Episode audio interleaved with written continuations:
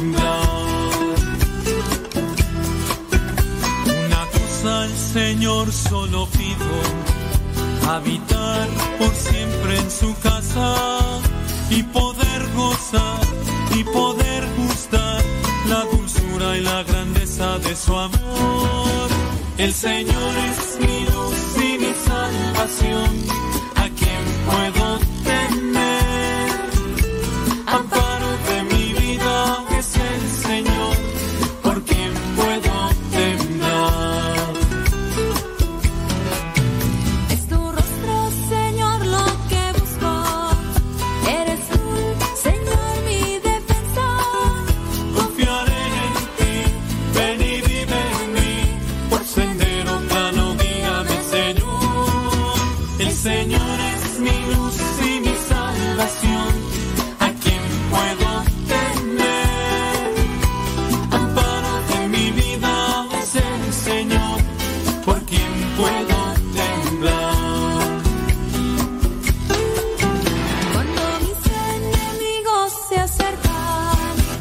Tropezándose todos sucumben,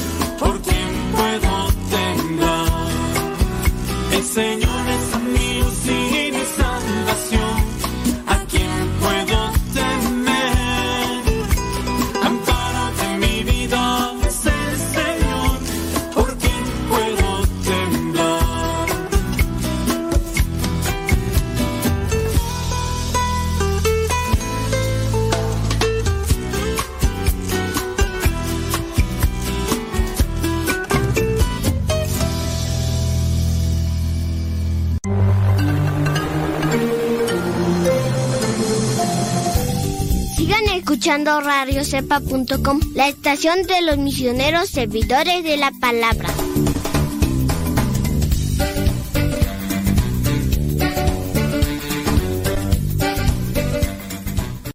Todo, todo, todo lo que siempre has querido escuchar en una radio. Música, noticias, educación, información, orientación, compa- compañía. Todo, todo, completamente todo.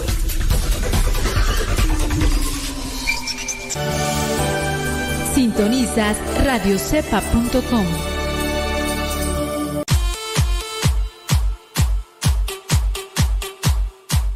Tú también mándanos tu mensaje en audio al WhatsApp 55 20 19 32 89. Recuerda que es número de México.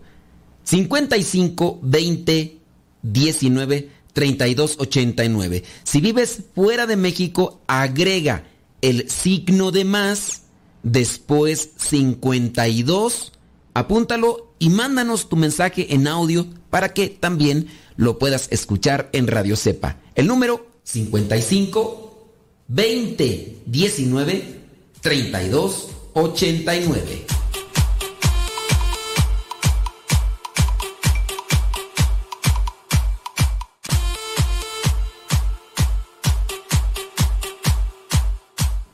¿Y qué quieres que te diga? Pues que Dios te bendiga. Chamacos y chamacas. Qué bueno que están ahí ya conectados con nosotros. Y si no están conectados, pues bueno, vamos a esperar a que se conecten. Ahorita después de media hora comenzamos. ¿Cuál? Después de media hora ya hay que... Lo que se vaya a coser, que se vaya remojando. Y mira que ahorita no quiere aquí como que... Tengo aquí el esta de Facebook y no, no quiere. Oye, estaba por ahí tratando lo que es el tema Fíjate que tengo curiosidad porque en el caso de de Los Ángeles de Charlie, Los Ángeles Azules y todo eso. Ah, no es cierto, no, no, no, no, no, no. En el caso de, de Los Ángeles, hay ángeles volando en este lugar. Veo que algunas personas tienen mucha curiosidad. En la Iglesia Católica se tiene presente lo que son los ángeles custodios. No me acuerdo cuál es la fecha en que se celebra la fiesta de los ángeles custodios, los ángeles de la guarda. Eh, fiesta, eh, fiesta de los ángeles de la... De los ángeles, no, no nada más sí de los ángeles. Fiesta de los ángeles custodios, mira, así lo que Es en octubre, ¿verdad? El 2 de octubre. Eh, fiesta de los ángeles el 2 de octubre. Y lo que viene a ser el día de los santos arcángeles es el día 29 de septiembre. Bueno, ¿qué, podemos decir de los ángeles? Bueno, pues con respecto al culto, que de verdad eh, el culto que se le da a veces a los ángeles pasa de la raya. Voy a investigar qué es la palabra culto. Etimología de la palabra culto. Esto también se los paso yo al costo para que cuando ustedes tengan una, alguna duda, ustedes no tengan que esperar a que en el programa yo les responda con relación a una palabra. Digo, para eso están los diccionarios. El diccionario, tú ya vas ahí, mira, hay diccionarios de etimología, tú ahí ya tendrías, tú podrías decir, a ver, este me está presentando las bases de la palabra, la raíz como tal, eso es una etimología. Y ya en base a eso, Tú puedes aquí, mira. La palabra culto responde a dos orígenes diferentes o dos naturalezas, a dos significados. Sí, porque uno puede decir que una persona es culta o te dicen tú eres muy culto, ¿no? Pero también el culto es la actividad religiosa o actividad espiritual que una persona podría tener, el culto a Satán, por ejemplo. Dice aquí eh, tiene dos orígenes, dos naturalezas, a dos significados. En realidad hay dos palabras culto diferentes. Una es el adjetivo que califica a la persona cultivada, porque tiene mucho conocimiento, que tiene cultura adquirida o califica cualquier palabra, estructura o manifiesta que pertenece al registro de la cultura. Además de aplicarse a las tierras cultivadas o no, cultas o incultas, fíjate. Este adjetivo procede del latín cultus, a un cultivado, habitado, frecuentado, que es el participio del perfecto verbo latino colere, cultivar, habitar, ta, ta, ta. Dice, ok, la segunda palabra, culto, es un sustantivo que significa trato frecuente y admirado, homenaje plasmado como tal en un conjunto de acciones que esto sería lo que sería el culto, ¿no? Gestos y prácticas que en el campo religioso son un conjunto ritual litúrgico. Este vocablo posee del latín cultus, que es el nombre de efecto o resultado con sufijo us del mismo verbo latino coliere al que nos referíamos antes y que como el participio deriva del supino cultum en latín el cultus, el cultivo de acción de cultivar, efecto de haber cultivado y cuidado bien de algo y se refiere no solo al cultivo de la tierra, sino también a la práctica frecuente de algo, a la práctica frecuente de algo. Entonces aquí nos vamos a referir al culto. Dice, a su trato frecuente, a la manera de relacionarse o practicar algo, el acto de honrar a los amigos, eh, a los padres, a los dioses, o algunas dice, también a la cultura, también, y por último puede designar el lujo de elegancia al refinamiento. Todos estos sentidos perviven y los podemos ver recogidos en nuestras expresiones culto religioso, culto al cuerpo, culto a la amistad, culto a la personalidad, culto externo. Entonces nos quedamos con esa práctica frecuente. En este sentido, el culto religioso, podríamos decir, ¿no? ¿Se puede hablar de culto religioso de la misa? Sí, es algo que hacemos frecuentemente. Hay el culto también, por ejemplo, a Satán que podría darse. Bueno, ahí también está esta cuestión. Hay que cuidar, eh, en este caso, nosotros debemos de cuidar estos aspectos. Primero, ¿de qué manera estamos haciendo nuestro culto? hay que cuidar nuestras normas y todo. Hablando del culto de los ángeles, les digo que no es algo, no, es algo actual, es algo que pareciera ser como una moda que va y viene. Ya en algún momento hablamos nosotros sobre la falsa devoción a los ángeles. Y de hecho en aquel momento, en aquella ocasión hablamos sobre estas posturas esotéricas. Pero me gustaría más ahora eh, enfocarme en una cuestión teológica de conocimiento con base a lo que vendrían ser los ángeles desde Dios, no tanto ya a la cuestión esotérica o una un, un culto desviado que se puede tener hacia los ángeles como tal. He ido acumulando lo que son una serie de, de, apuntes y pues vamos a tratar de darles lectura. El Catecismo de la Iglesia Católica dice, ustedes saben, la Iglesia Católica tiene normas, tiene estructura, tiene base, tiene dirigencia, tiene mm, miembros, tiene jerarquía. Eso la mantiene sólida. A, la Iglesia a eso también la define. Una iglesia que no tiene ni pies ni cabeza, ni estructura, ni doctrina, ni dogmas, ni nada Sí, yo sé, mucha gente cuestiona y critica los dogmas porque dicen que son cosas impuestas, cuestiones que alguien más inventó y que se han impuesto y que na nadie más puede razonar. Pero de hecho sí se pueden razonar en el sentido de, eh, de dónde vienen, por qué y aquí, todo. En el caso de, de los dogmas. Pero hablando de, de otras... Mmm, de otros grupos cristianos no católicos, pues no tienen ni pies ni cabezas, cada quien acomoda las cosas cuando le viene en gana, y eso obviamente no les da solidez, solidez y consistencia. Parecerá ser que ellos tienen un movimiento más grande desde lo que vendría a ser la música y las perspectivas religiosas también. Ellos tienen pareciera ser más seguidores, pero el problema es que ahí cada quien hace lo que le viene en mente. Eh, sí se lleguen a, a, a, justificar con la presencia del Espíritu Santo, pero habría que ver, ¿verdad?, si es realmente el Espíritu Santo o no. Y yo pienso que también esto de los ángeles nos puede dar una luz, porque hablando, por ejemplo, del demonio, podemos definir quién era eh, Lucifer, quién era Satanás, quién era Belcebú, quién era el diablo y por qué llegó hasta donde está y por qué ahora se dedica junto. Y quiénes vendrían a ser también en este caso los otros demonios los demonios, ¿quiénes serían en este caso? Bueno, pero no nos vamos a enfocar tanto en eso, solamente miraríamos una cosa así sencilla. ¿Qué es el catecismo de la Iglesia Católica? Bueno, el catecismo de la Iglesia Católica viene a presentar lo que son aquellas normas o aquella estructura por la cual nosotros nos vamos a estar dirigiendo en el sentido religioso para orientarnos, para que no nos desviemos o no salgamos del guacal. ¿Ok?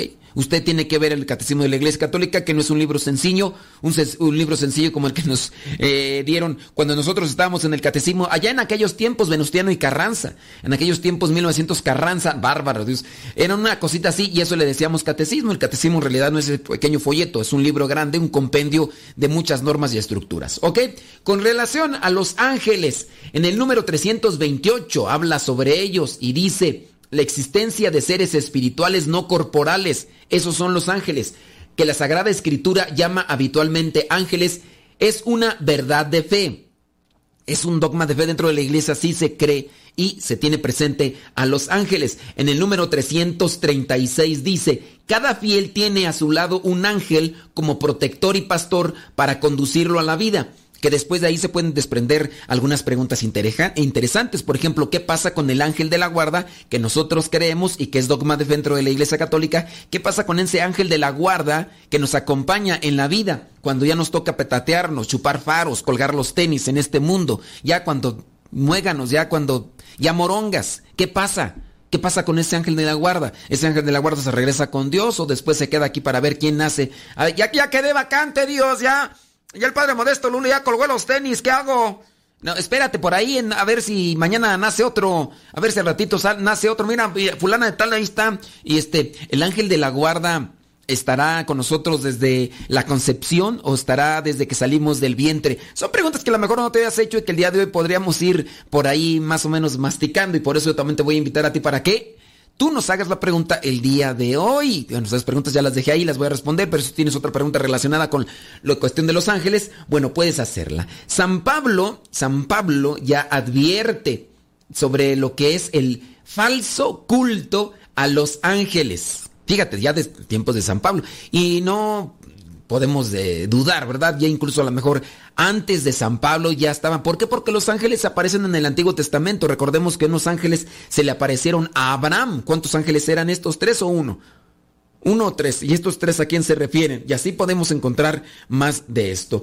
Entonces, San Pablo, te voy a invitar para que busques ahí en tu Biblia la carta a los colosenses. Buscas ahí en tu Biblia la carta a los colosenses. ¿Y qué te parece si vamos a una pequeñita pausa? Y ahorita regresando a la pequeñita pausa te decimos cuál es el capítulo y versículo de la carta a los colosenses para decirte qué es lo que advierte San Pablo sobre el falso culto a los ángeles que puede estar desviado de lo que es la, una sana doctrina. Así que vámonos a la pequeñita pausa y en un momentito regresamos.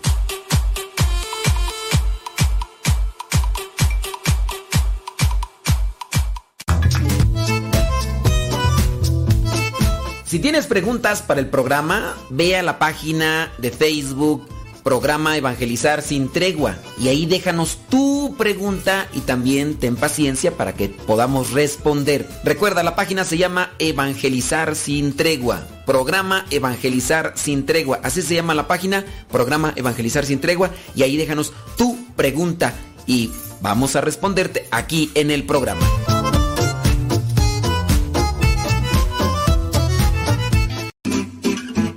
Mamá, ya te dejé mi ropa para que la laves. Mamá, ¿no has lavado los trastes?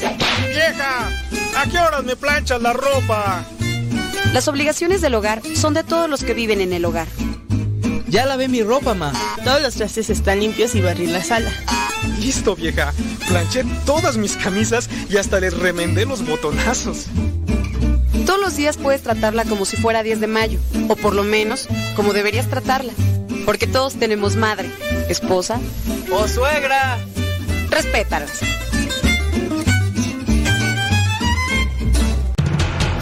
Radio Cepa, Radio Católica por Internet que forma e informa.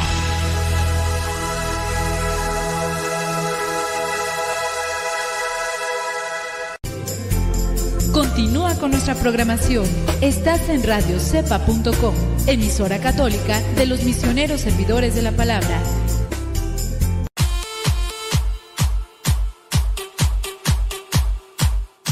Vientos huracanados. Oiga, con relación a los ángeles, hay por ahí algunos cantos incluso que hacen referencia y algunos cuadros, ¿no? También de los ángeles de la guarda. Unos cuadros mm, a veces muy tiernos, muy bonitos sin duda, la piedad también ha llevado a que los artistas le pongan ojos, le pongan cara y le pongan brazos, pero recordemos que los ángeles son espirituales.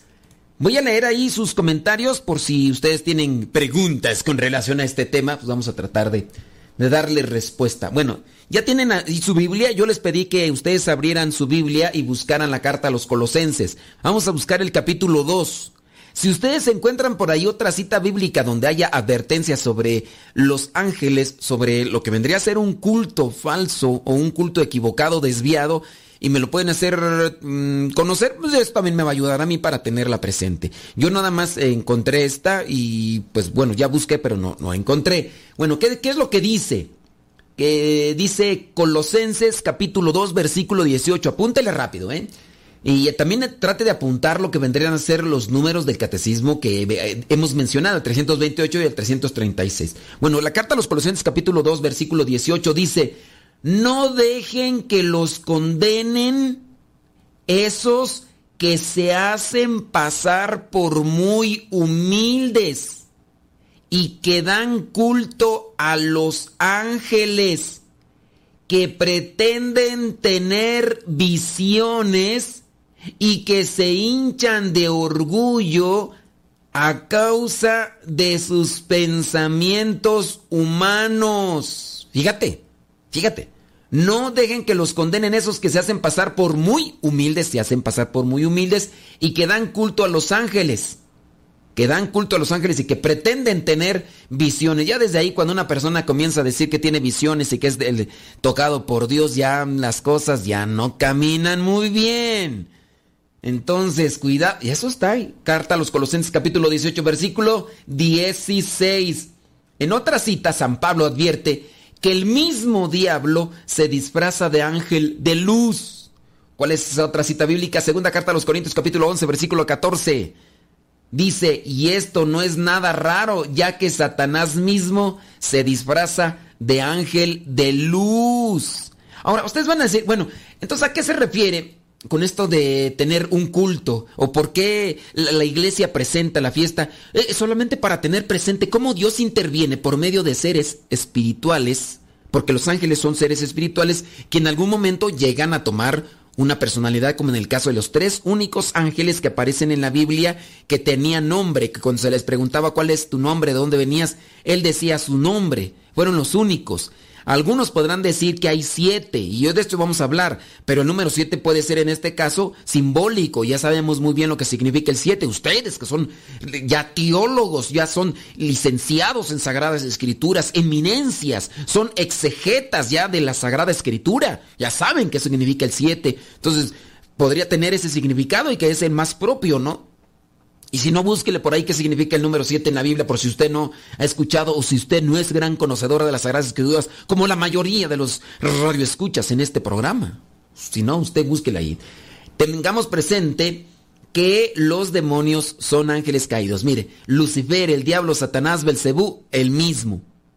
El mismo, es el príncipe de las tinieblas, pero después están los demonios, los demonios, los que son seguidores de él. Algunos, algunos teólogos llegan a decir que muchos de los demonios son los ángeles que fueron, que siguieron a Belcebú, a Lucifer, cuando fue expulsado del paraíso, cuando por envidia eh, no quiso aceptar el plan de Dios y se rebeló. Y entonces cuando fue expulsado Satanás o Belcebú o Lucifer del paraíso, también se llevó con él un montón de ángeles que le seguían porque era el Luzbel, Luzbella era uno de los ángeles, dicen que incluso era hasta uno de los querubines, y vamos a hablar también de los querubines, de los serafines, de los tronos, de las potestades y demás, y dicen que era pues el ángel más bello que existía, entendiendo pues en un sentido bello espiritual, porque no está, no es, los ángeles no tienen, no tienen fisonomía, no son cosa física, si en algún momento ellos adquieren algo es solamente para manifestarse, pero no es que sean así físicos como tal. Bueno, entonces los demonios, los demonios vendrían a ser los ángeles caídos.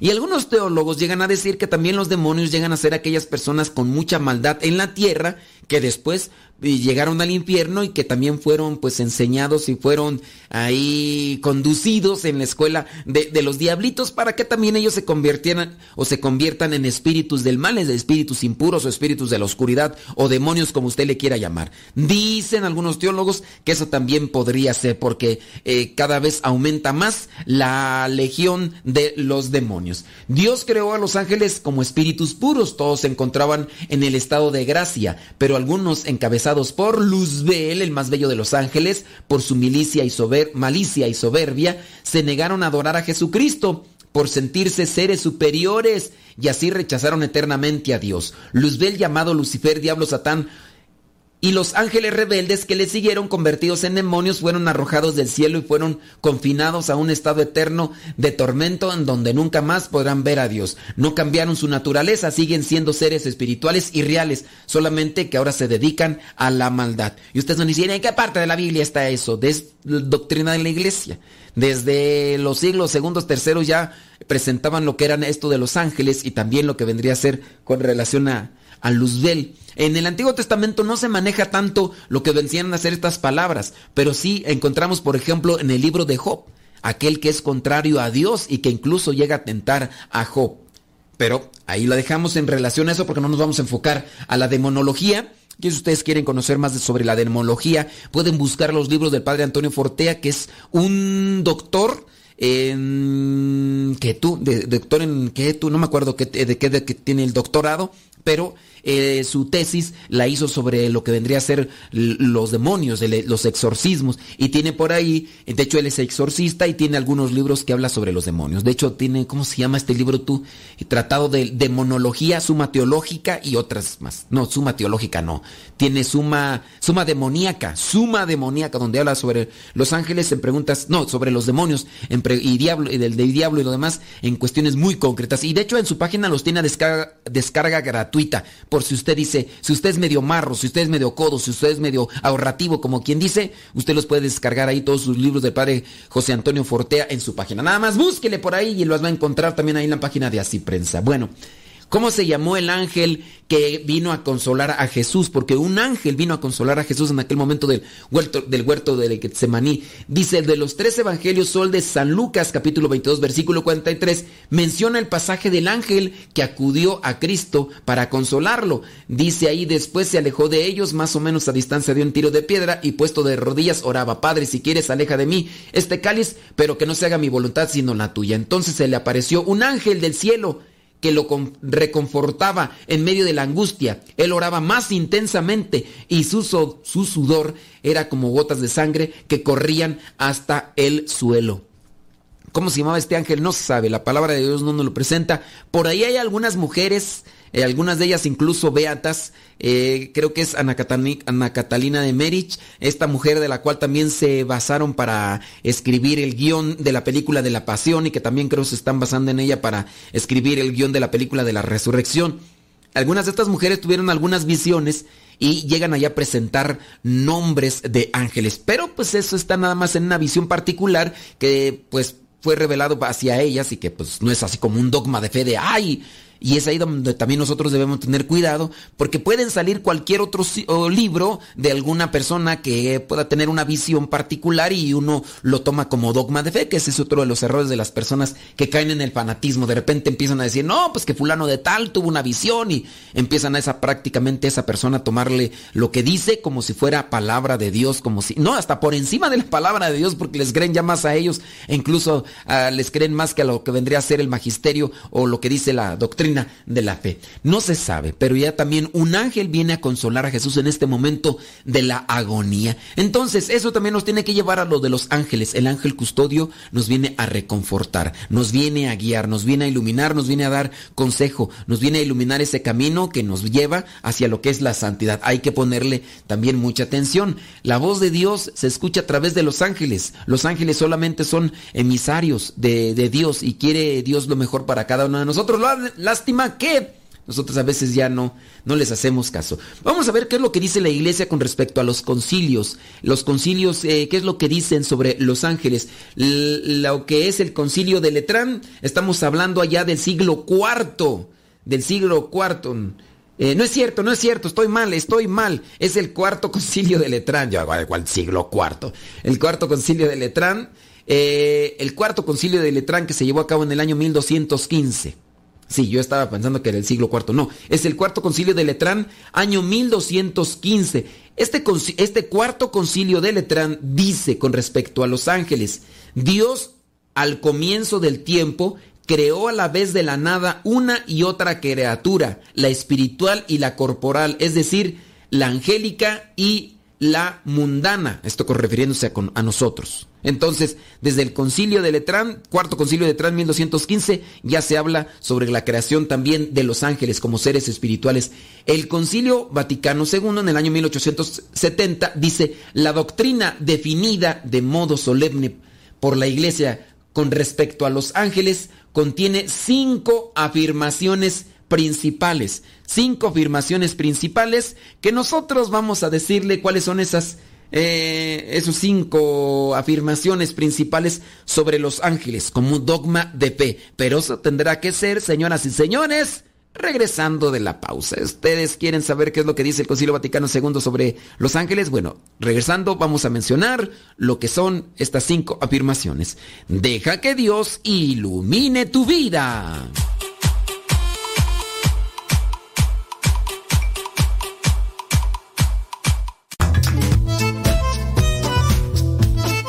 Si tienes preguntas para el programa, ve a la página de Facebook Programa Evangelizar sin Tregua y ahí déjanos tu pregunta y también ten paciencia para que podamos responder. Recuerda, la página se llama Evangelizar sin Tregua. Programa Evangelizar sin Tregua. Así se llama la página, Programa Evangelizar sin Tregua y ahí déjanos tu pregunta y vamos a responderte aquí en el programa.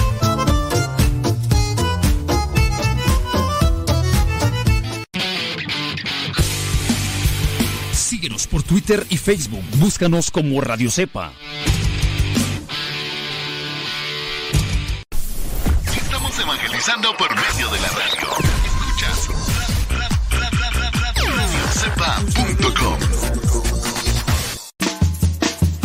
Desde la oscuridad del mar aparece, te tienes que cuidar tío Modesto cuando vengan me cantan las canciones como un. Ahí viene, ten cuidado.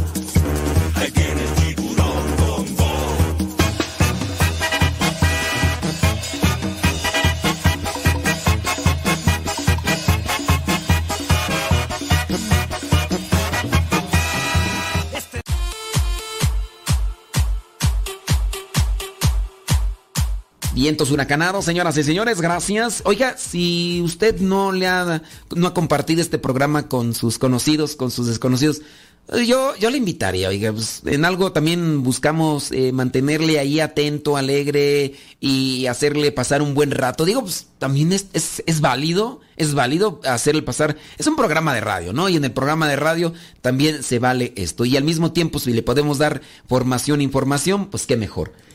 Eh, estábamos con lo que vendría a ser el Concilio Vaticano II y les mencioné sobre las cinco afirmaciones principales de los ángeles. Ahí va, lo que dicen los concilios. El Concilio Vaticano II dice, los ángeles existen. Esa es una primera afirmación. Eso es dogma de fe. Número dos, eh, son seres de naturaleza espiritual. Son, no, no es corpórea, es espiritual. El espíritu no se ve. A veces toman apariencia, pero no, no se ve. No lo puedes tocar como tal. Eh, fueron creados por Dios. Número 3. Número 4. Fueron creados al comienzo del tiempo. Eh, número 5. Los ángeles malos o demonios fueron creados buenos, pero se pervirtieron por su propia acción. Esos vendrían a ser los cinco afirmaciones principales con respecto a los ángeles que dice el Concilio Vaticano II eh, allá en el año 1870. La palabra ángel o ángeles se repite, apúntele si usted quiere tener esta nota así como para querer apantallar, se repite 136 veces en el Antiguo Testamento, la palabra ángel o ángeles, y 174 en el Nuevo Testamento. La palabra ángel es un término más amplio, mientras que arcángel se refiere a un rango específico de ángeles, a quienes se les confían tareas especiales. O sea, no son, son, son ángeles con tareas especiales. En primer lugar, la palabra ángel proviene del latín angelus, que significa mensajero de Dios, que significa ángel, mensajero de Dios. El latín proviene del griego angelos, que es una traducción del hebreo malak, que significa mensajero o delegado o embajador. El catecismo de la iglesia se expresa así. Eh, bueno, eso no ya mejor, porque ya, ya lo mencionamos. Eh, Vayamos qué es lo que dice San Agustín. Malak, entonces Malak, yo conocí un, grupo de muchachos que tenía así, era su grupo, era el nombre de su grupo, era un grupo de rock católico y se llamaban Malak. Y entonces le dije, oye, ¿tú pues qué significa eso de Malak? Se escucha medio raro. Pues significa men mensajero. Ah, bueno, ¿es, ¿en qué lengua es? En hebreo. Ah, de hecho, hasta ellos en este grupo traían esa, ¿cómo se llama? El shofar, el de este como cuernote de... Bueno, eh, San Agustín dice respecto a los ángeles, el nombre de ángel indica su oficio. El nombre de ángel significa su oficio, no su naturaleza, es su oficio. Si preguntas por su naturaleza, te diré que es un espíritu. Su naturaleza es un espíritu. Si preguntas por lo que hace, te diré que es un ángel. Entonces, ese espíritu cuando está con Dios, ¿sí? Cuando está con Dios es un espíritu que dice Dios, ¿sabes qué? Vete a cuidar allá Modesto porque anda haciendo un montón de cosas. Ahí ya es ángel, es un enviado. Y viene a adquirir el nombre de arcángel cuando tiene una misión, especial. En la Biblia solamente aparecen a tres a los que se les da el, el, nombre como tal. Entonces es ángel cuando vendría a ser un ángel de la guarda. Es un... Pero si, no, si está ante Dios es solamente espíritu. ¿Queda claro? ¿Dudas? ¿Quejas? ¿Sugerencias? Entonces, arcángel cuando tienen una misión especial. Haz de cuenta un... ¿Cómo se llama ese fulano tú? El que aparece en este... El, el chaparrito, hombre, el de Misión Imposible. Este... Bueno, no sé cómo... Este, Tom Cruise. Haz de cuenta tú el con Tom Cruise en Misión Imposible, que, que es una misión muy especial. O el otro, ¿cómo se llama? El James Bond. El James Bond adquiere una misión especial. Entonces ahí adquiere nombre ya propio. Vendría a ser el arcángel con, todo su ser. Los ángeles son servidores y mensajeros de Dios porque contemplan constantemente el rostro de mi Padre que está en los cielos, dice Jesús en Mateo capítulo 18 versículo 10. Son agentes de sus órdenes, atentos a la voz de su palabra. Eso es lo que vendría a ser el Catecismo de la Iglesia Católica número 329. La palabra ángel simplemente describe lo que hacen y no lo que son. Los ángeles son ante todo, ya son lo mencionamos, déjame ver aquí, papá. Al mismo tiempo es común usar el término ángel para describir a aquellos ángeles que interactúan con los humanos, como nuestros ángeles guardianes. Estos ángeles se consideran el rango más bajo de ángeles en la jerarquía. Hay en la jerarquía hay diferentes rangos. Eh, cuando se trata del término arcángel, la palabra incluye el prefijo arco, que se usa para declarar algo como jefe o principal. Arco, arcángel. Entonces ya es como jefe o principal. Un arcángel entonces es un mensajero principal de Dios. No hace cualquier cosa, sí, no, no, no. No quiere decir que nosotros seamos cualquier cosa, sino que tiene una misión en específico.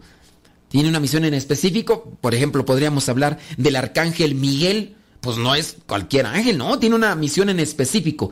Estos, entonces, arco vendría a ser, a denotar jefe o principal, arco, arcángel.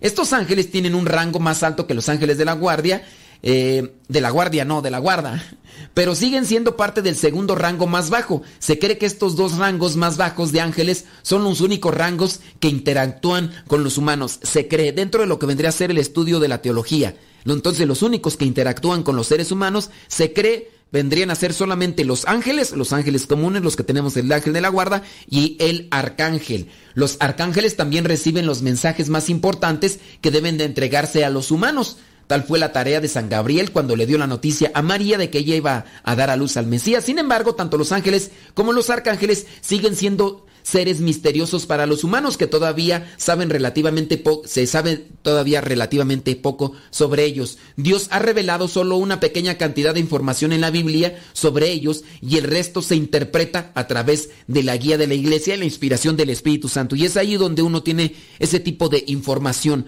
lo que vendrían a ser aquellos estudiosos dedicados a lo que vendría a ser en esta cuestión sobre los seres espirituales o los ángeles. El significado de los ángeles de Gabriel, Rafael Miguel, eso me imagino que ya hasta se lo saben, hasta me lo quiero pasar porque, pues ya, eso ya, ya ustedes ya saben qué significa Miguel, ¿no? Y si no saben, pues este, significa quién como Dios. Miguel significa quién como Dios. Gabriel, ¿qué significa? ¿Qué significa Gabriel? A ver, ahí se lo voy a dejar. Eh, Rafael, ¿qué significa Rafael? Dios sana. ¿Y qué significa Gabriel? Ahí se los voy a dejar para que ustedes me den a conocer qué significa Gabriel. Digo, es que eh, de sus nombres ya sí.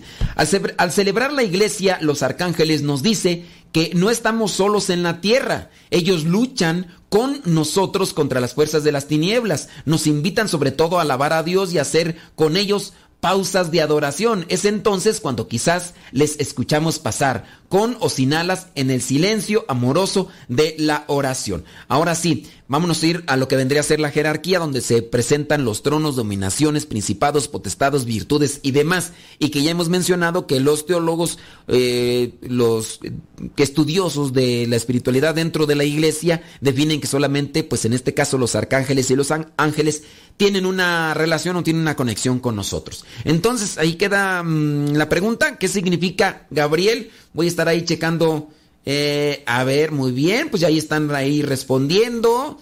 Eh, échenle, échenle, ustedes échenle ahí, échenle, échenle, porque sí están ahí diciendo. Y es la clasificación de Pseudo Dionisio Areopagita, autor cristiano que vivió alrededor del año 500, lo que vendría, el que vendría a presentar la jerarquía de los ángeles. Em, dice... desde las más cercanas a Dios hasta las más distantes de la luz divina. No aparece hasta el siglo IV con San Ambrosio. También San Gregorio y San... y Jan van Ruizbrock lo intentaron y las iglesias orientales tienen sus propias tradiciones. Por tanto, aunque no hay una clasificación uniforme en la iglesia, existe la idea de que es de forma jerárquica, graduada y ordenada como la luz divina se comunica a los ángeles desde las primeras jerarquías hasta las últimas.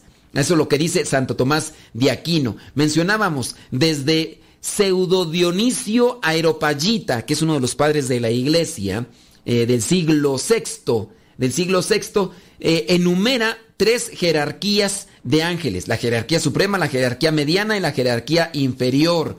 Y dice, se suele... Cada tres coros de ángeles constituyen un nivel jerárquico y todos ellos juntos forman la corte celestial. Entonces hay tres coros de ángeles. El primero sería la jerarquía suprema. En la jerarquía suprema están los serafines, los querubines y los tronos. Ahorita vamos a ir mencionando también algo de ellos. La jerarquía mediana son las dominaciones, virtudes, potestades. Y lo que vendría a ser el tercer coro sería la jerarquía inferior, los principados, los arcángeles y los ángeles. Con relación a la primera jerarquía, los serafines. ¿Quiénes son los serafines? Los serafines vendrían a ser los consejeros divinos, son los alabadores de Dios Acuérdense que serafín significa amor ardiente. Los serafines alaban constantemente al Señor y proclaman su santidad. Para esto podemos ir a lo que dice Isaías capítulo 6, eh, versículo 2. Déjame ver rápidamente qué es lo que dice Isaías capítulo 6, versículo 2. Dice así, unos seres como de fuego estaban por encima de él. Cada uno tenía seis alas con dos alas se cubrían la cara, con otras dos se cubrían la parte inferior del cuerpo y con las otras dos volaban. Esto entonces vendrían a ser los serafines, en lo que vendría a ser la revelación que así toma la iglesia de parte del Espíritu Santo. ¿Quiénes serían los serafines? Allí más o menos estarían descritos ahí en lo que es Isaías capítulo 6, versículo 2, es que dicen que no, no, lo apuntaron. Oye, pero tenemos que hacer pausa. ¡Santo Dios! Vámonos pues y regresamos y ahorita seguimos con lo que vendría a ser la jerarquía.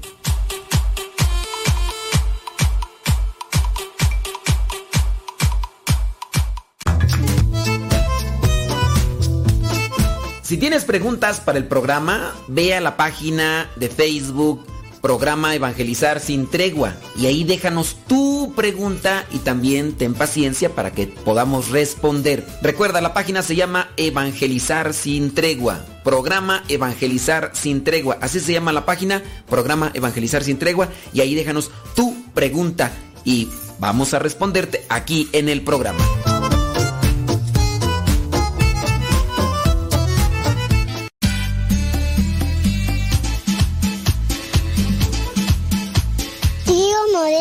Te puedo ver un día que venga. Sí, mira, es que mira, yo tengo muchas pinturas y me maquillo, pero mi abuelita no me lee. Y yo tengo una bici y yo tengo muchos juguetes. ¿Qué te parece, tío Modesto? Te mando saludos muchos.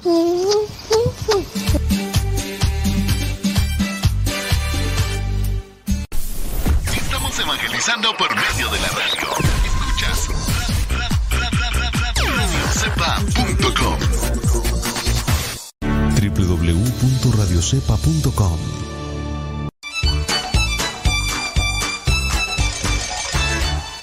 Estás escuchando La Cepa, la estación de los misioneros servidores de la palabra.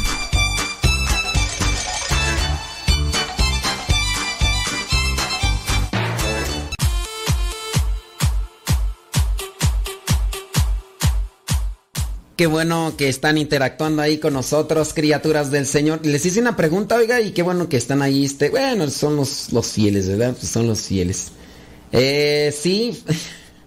Fíjense, lo que son las traducciones. Ustedes me ponen una cosa y, que Gabriel significa enviado por Dios, que fortaleza de Dios, que mensajero de Dios. Entonces, ¿Cuál, ¿Cuál, es? Porque ya, ya hasta me confundieron. Fortaleza, enviado y todo lo demás. Ya, ya me confundieron, ya, ya ven. No sé en dónde estarán buscando ustedes, pero bueno, ahí se los vamos a dejar para que le echen más galleta. Estamos entonces con eh, esta cuestión de la, la jerarquía. Entonces ya miramos los serafines, más o menos, ahí en Isaías capítulo 6, eh, versículo 2. Los querubines. Sobre la explicación de los querubines es más grande. Son los guardianes de las cosas de Dios. Aparecen como encargados de guardar el arca de la alianza. Oiga, solamente una, una sugerencia. Cuando ustedes se dediquen también a buscar lo que vendría a ser información sobre los ángeles o alguna cuestión espiritual sobre la iglesia, trate de ya identificar páginas católicas porque de esta información, principalmente de los ángeles, porque también se mete mucho en la cuestión del esoterismo, Uf, van a encontrar ustedes ahí que ángeles de luz, ángeles verde, ángeles de colores, ángeles para cada día del año y que tienen ahí sus nombres y que reciben los ángeles y que si recibes un ángel que vas a recibir abundancia, que, que si eh, te hace falta amor, que recibe el ángel rojo, que porque ese es el rojo pasión y ya vas a ver lo que, cómo te va a ir después y que así vas a quedar y, y cosas así, ¿no? Entonces, tengan mucho cuidado, que si que te hace falta dinero, que recibe el arcángel verde, que el arcángel verde es de, de los dólares y que el trébol y que, bueno, tengan mucho cuidado porque hay mucha desinformación también con este tema de lo que vendría a ser la llamada angelología, que es, vendría a ser el conocimiento sobre los ángeles, pero, pues sí, eh, válgame Dios. bueno, pues ¿qué quieren? Pues hay de todo. Ahí hay personas que no salen ni en rifa, ¿verdad? Bueno, dice que sobre los guardianes de las cosas de Dios, dice, eh, aparecen como los encargados, los querubines. Estamos hablando sobre los querubines. Aparecen como los encargados de guardar el arca de la alianza y el camino que lleva al árbol de la vida. Entre dos querubines comunica Dios sus revelaciones. Se sienta sobre querubines. ¿Dónde aparece eso? En el libro de Ezequiel capítulo 1 versículo 4. En, en el Éxodo también aparecen en el libro del Génesis, en la carta a los Hebreos capítulo 9 versículo 5. San Luis Gonzaga, entonces usted por si quiere ir, ya no me quiero ya meter yo ahorita a, los pasajes bíblicos porque todavía nos faltan un montón de cosas, pero yo le estoy diciendo las citas bíblicas para que vaya a tener referencia. Eh, San Luis Gonzaga irá a afirmar que de este hecho, que los querubines son pues como confidentes del Rey Celestial, colmados de conocimiento y sabiduría, hablando sobre el arca, el arca de la alianza donde fue guardado. ¿Qué, guardaron en el arca de la alianza? Tú, aquella arca de la alianza que construyó, ¿quién, quién la construyó? ¿Moisés, Abraham o Noé? ¿Quién construyó el arca de la alianza? ¿Noé, Abraham o Moisés? Esta arca era la que custodiaba, dice, estaba custodiada por dos querubines de oro macizo, puestos uno al frente del otro. Y lo pueden ver ahí en lo que vendría a ser el libro del Éxodo, capítulo 25. También en Ezequiel, capítulo 1, viene a presentar ahí el libro del Génesis, capítulo 3, versículo 24, narra que después del pecado original de Adán y Eva, Dios pone querubines delante del jardín del Edén para no dejarlos entrar, para guardar el camino del árbol de la vida. Un sector de la tradición, basándose en el pasaje de Ezequiel capítulo 28, afirma que Lucifer pertenecía al coro de los querubines. Esto es un llamado a la vigilancia y al cuidado. Un ángel portador de luz cae al abismo y se cae, se hace tiniebla, oscuridad. San Gregorio Magno define a los querubines como los que tienen la plenitud de conocimiento. Dionisio también dice que lo que caracteriza a este coro es la luz del conocimiento. Entonces, estos vendrían a ser los querubines. Y es de los que tenemos como más información. Ya mencionamos sobre los serafines. Vayámonos ahora a lo que son los tronos, las dominaciones, las virtudes y las potestades. De esto no hay mucho dentro de la doctrina católica. Porque si usted se mete a las páginas esotéricas, no, hombre, ahí va a encontrar hasta lo que no. Qué bárbaros, quién sabe de dónde sacarán esto. Bueno, es que se ponen sus peyotazos, ¿verdad? También, y por eso yo pienso que de ahí le sale tanta imaginación. en la Biblia encontramos estos diversos nombres: tronos, dominaciones, virtudes, potestades.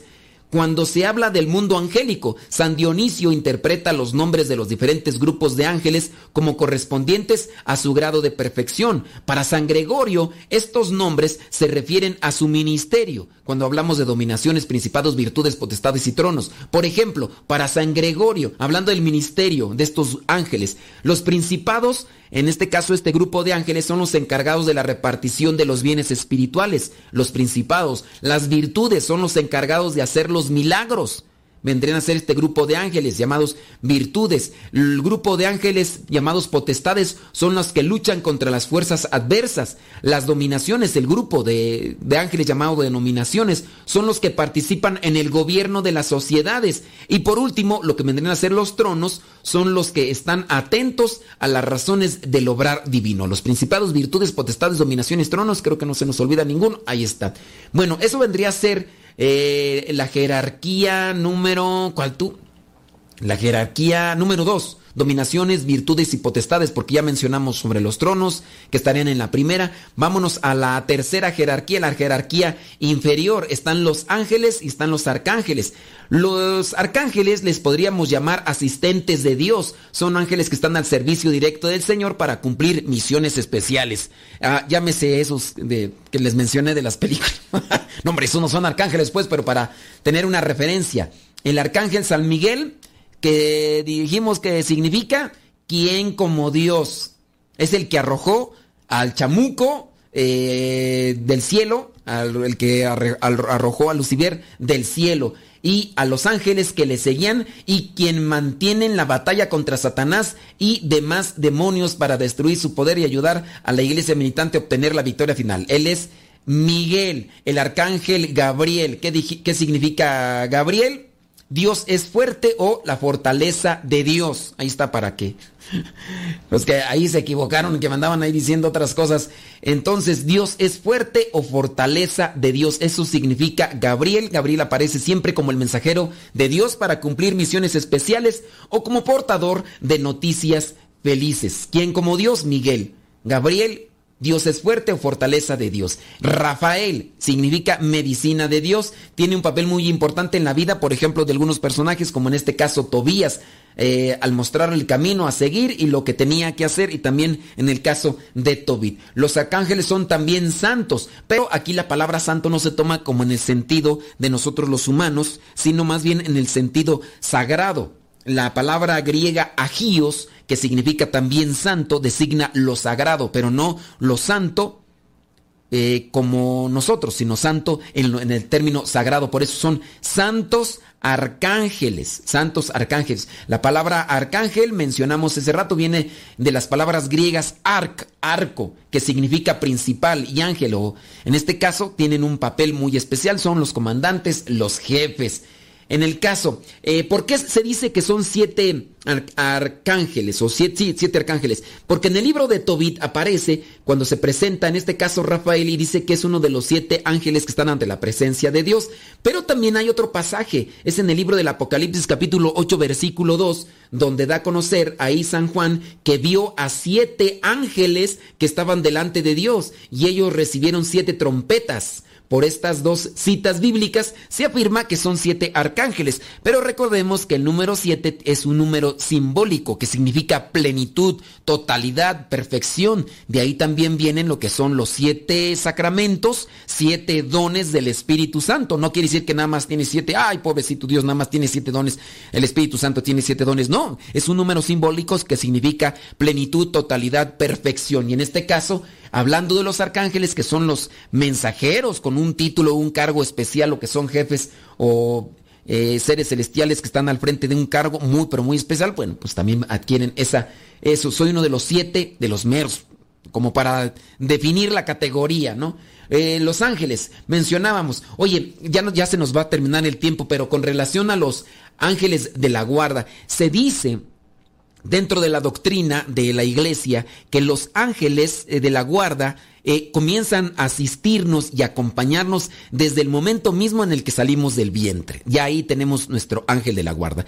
La iglesia da a conocer que no es correcto, no es correcto andarle poniendo nombre a los ángeles de la guarda, ya que por ahí de repente hay incluso hasta algunos sacerdotes, algunos laicos que les andan poniendo nombre a los ángeles de la guarda. Ah, yo platico con mi ángel de la guarda y hasta le puse nombre. No le pongas nombre. Esto es lo que dice incluso un documento de la Iglesia Católica. Déjame ver en qué parte está este documento. Es sobre lo del a ver, está, mira, el motivo dice eh, está en el directorio sobre la piedad popular y la liturgia elaborado por la Congregación para el Culto Divino y la Disciplina de los Sacramentos de la Santa Sede, publicado en el año 2002, donde dice en el capítulo número 6, donde dice que no se debe de poner nombre al ángel de la guarda. Si ustedes ya saben quién es la Sagrada Congregación para el culto divino y la disciplina de los santos, de los, sacramentos, de los sacramentos de la Santa Sede, pues bueno, uno sabe que ya allá hay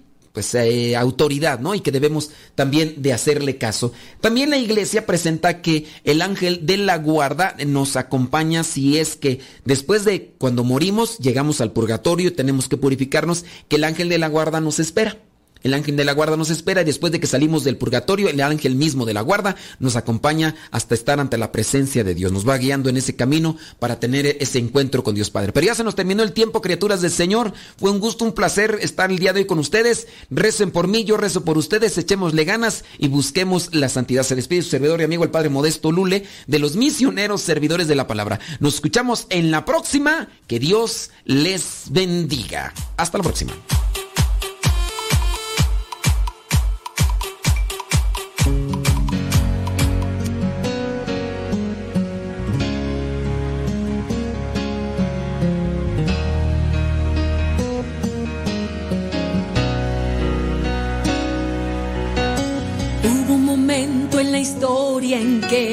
Creí que me dejaba sola y que no podría con el mundo, que era todo demasiado pronto y duro.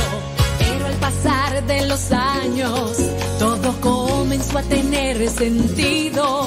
Vi tu mano sostener la mía, cada paso del camino, tú conmigo. Porque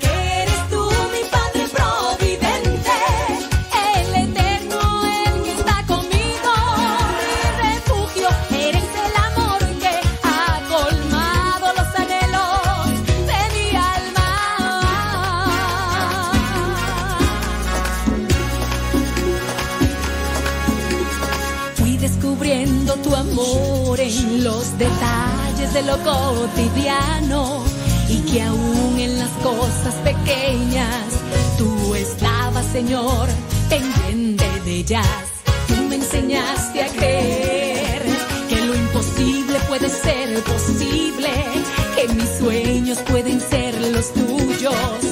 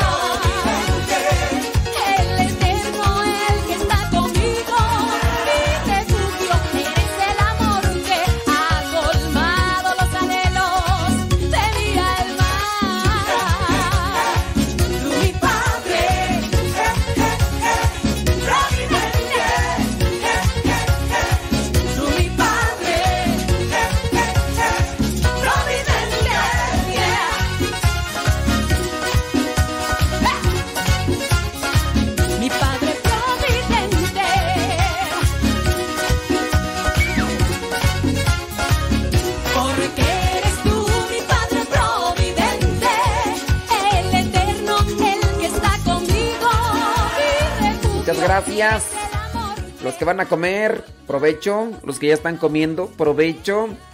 Y los que están trabajando, bueno, pues eh, sigan echándole ganas. Sigan echando, que Dios me lo bendiga.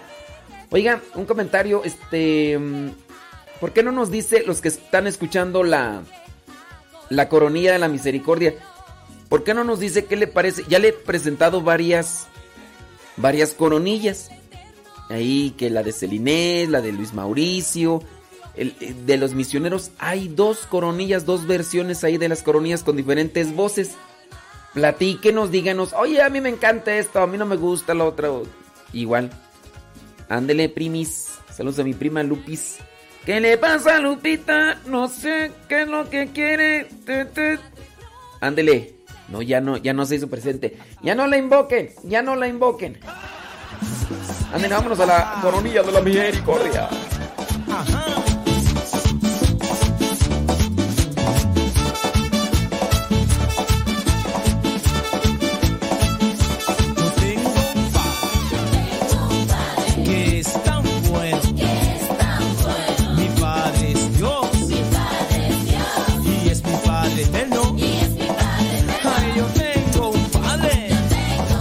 Preguntan que a qué horas es la coronilla, pues ya en este momento en Radio Cepa. Así que voy a desconectar Facebook y YouTube, pero acá en Radio Cepa es la coronilla. Ah, falta de confianza. Pásense a Radio Cepa para que participen de la coronilla, porque acaban a ser las 3.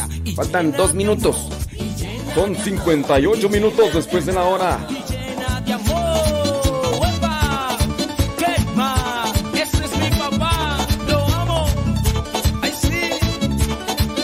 Vamos a poner la de Los Ángeles. Espérame.